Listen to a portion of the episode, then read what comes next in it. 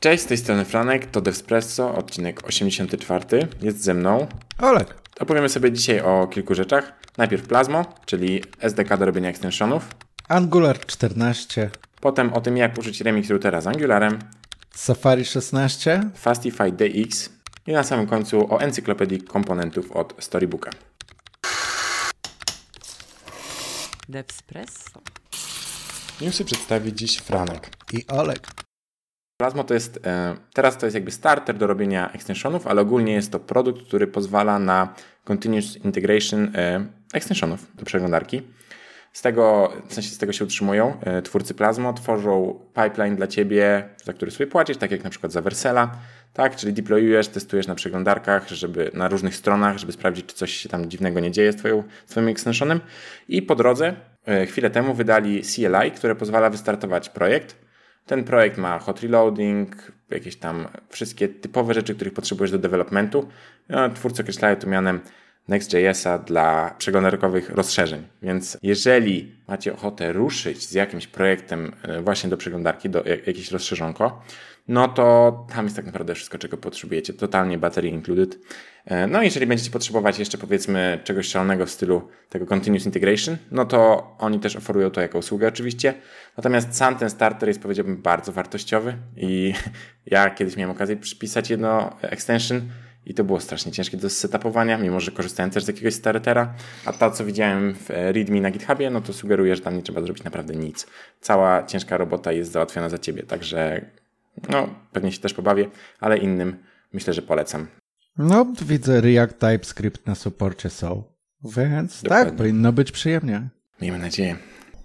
Dobra, to ja ci opowiem. Angular 14 hmm. jest, nie, może nie w końcu, ale zgodnie z planem, tak jak okay. Team zapowiedział, jest 14 i mhm. jest trochę zmian. Jest Angular Standalone Component, czyli mhm. redukujemy potrzeby ng modulsów. Wchodzi w 14 jako Developers Preview, Także jest drobne zastrzeżenie, gotowe do użycia. Mhm. Można próbować testować, bawić się, ale jest w trakcie prac i zespół nie gwarantuje, że pozostanie w takim stanie, w jakim jest. Okay. Na szczęście jest RFC. W nim znajdziesz więcej informacji o procesie, co planują i jak zmierzają, zamierzają kontynuować ten, ten proces więc okay. stamtąd możesz trochę wiedzy złapać jeszcze dodatkowo, jakbyś chciał już się mocno z tym bawić i, i dedykował już się do tego rozwiązania i kierował do niego. No, powiedzmy, że to jeszcze nie jest mój moment w życiu, ale dobrze wiedzieć. Uwielbiam spotkania z wami i wasze problemy z Angularem. Idźmy dalej. Angular Reactive Forms z implementacją stricte typowania. Były z okay. tym problemy. Obecnie przez ng Update zostanie zmieniony model form grupy na untyped form group, co powinno nam ułatwić późniejsze odnalezienie tego i zatypowanie w prawidłowy sposób. Były okay. z tym długo problemy? Jest. Definiowanie Super. tytułów stron w konfiguracji routingu doszło i doszły dodatkowe zmiany w errorach, pomocne zmiany w Extended Developer Diagnose, Polecam okay. dwa artykuły, które zamieszczamy w skrótach do przeczytania. Jest tego sporo i mniejszych, większych zmian. Podsumowując, Angular 14 już w TypeScriptie 4.7, jest 2020 mhm. domyślnie już chodzi, więc fajnie. Ja się cieszę. Ja też się cieszę. W sensie, wbrew pozorom nie jestem negatywnie nastawiony do Angulara, po prostu jak robię te rzeczy, które robię, zazwyczaj go nie wymagają. E, Szczęśliwie. Tak mi się też wydaje. Natomiast y, ostatnie rzeczy, których, z których korzystałem, może nie wymagały, ale poprowadziłem w stronę Remixa, którego kiedyś tu szeroko obgadywałem chyba z Piotrkiem.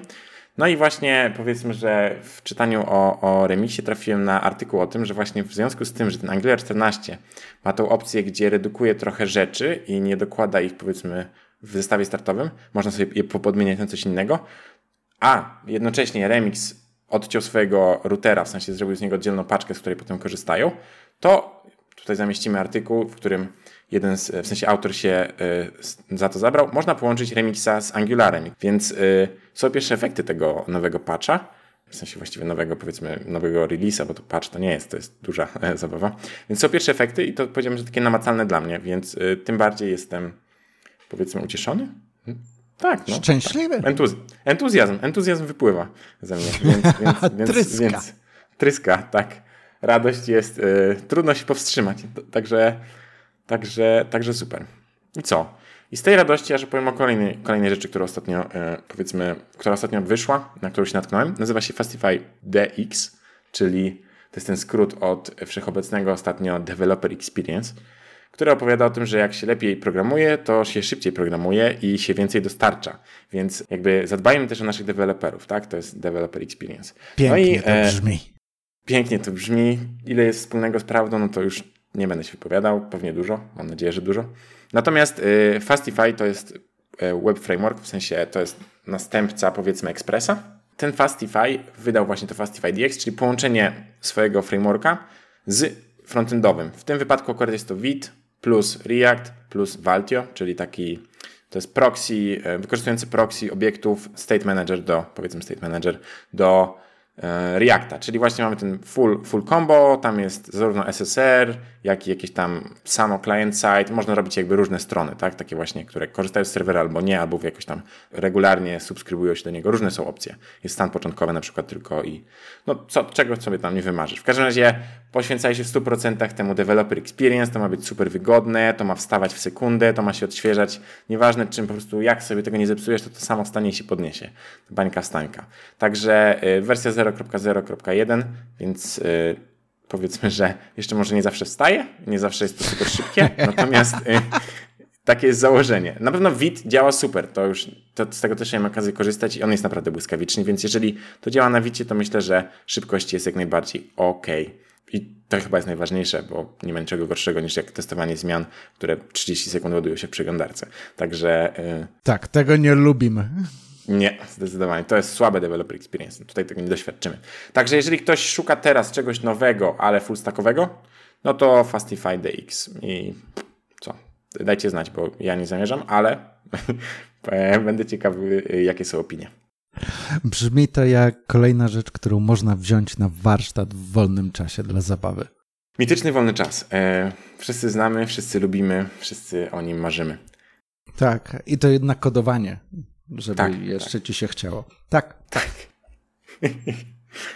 Dokładnie tak. To porozmawiajmy o zmianach w WebKit dla Safari 16 Beta. Tak, na to czekałem cały, cały odcinek. ja, ja rozumiem, że do Safari można mieć sporo pretensji. Nie, nie, ja lubię, ja lubię Safari. Sporo feature'ów dodali. Wchodzi dialog element, lazy loading, has, pseudoklasa, nowe wielkości widoku, cascade layersy, focus visible, accent color i jeszcze dużo, dużo więcej. Polecam artykuł. Warto przejrzeć bo tych nowości jest sporo. Naturalnie container queries brzmi bardzo fajnie, w zależności od wielkości ekranu. I tak, kolejne piękne miejsce do walki z CSS-em. Na pewno będzie to przyjemność. Kto nie poległ na CSS-ach, niechaj pierwszy rzuci kamieniem. Bardzo istotnym postępem i nadzieją dla tego ekosystemu jest wprowadzenie web pushy dla macOSa na obecną chwilę to wchodzi. Dla Safari 16 na macOS Ventura i wyżej. Okay. Takie są minimalne wymagania na tą chwilę. I okay. od razu uprzedzono, że tak, 2023 możemy oczekiwać, że to rozwiązanie trafi również na telefony i iPady. Uuu. Czyli jednak. Jest Czyli nadzieja. Jednak push API, notification API razem z no service workerem i podobno ma to działać, dalej szanując zasady prywatności użytkownika i jego zgody.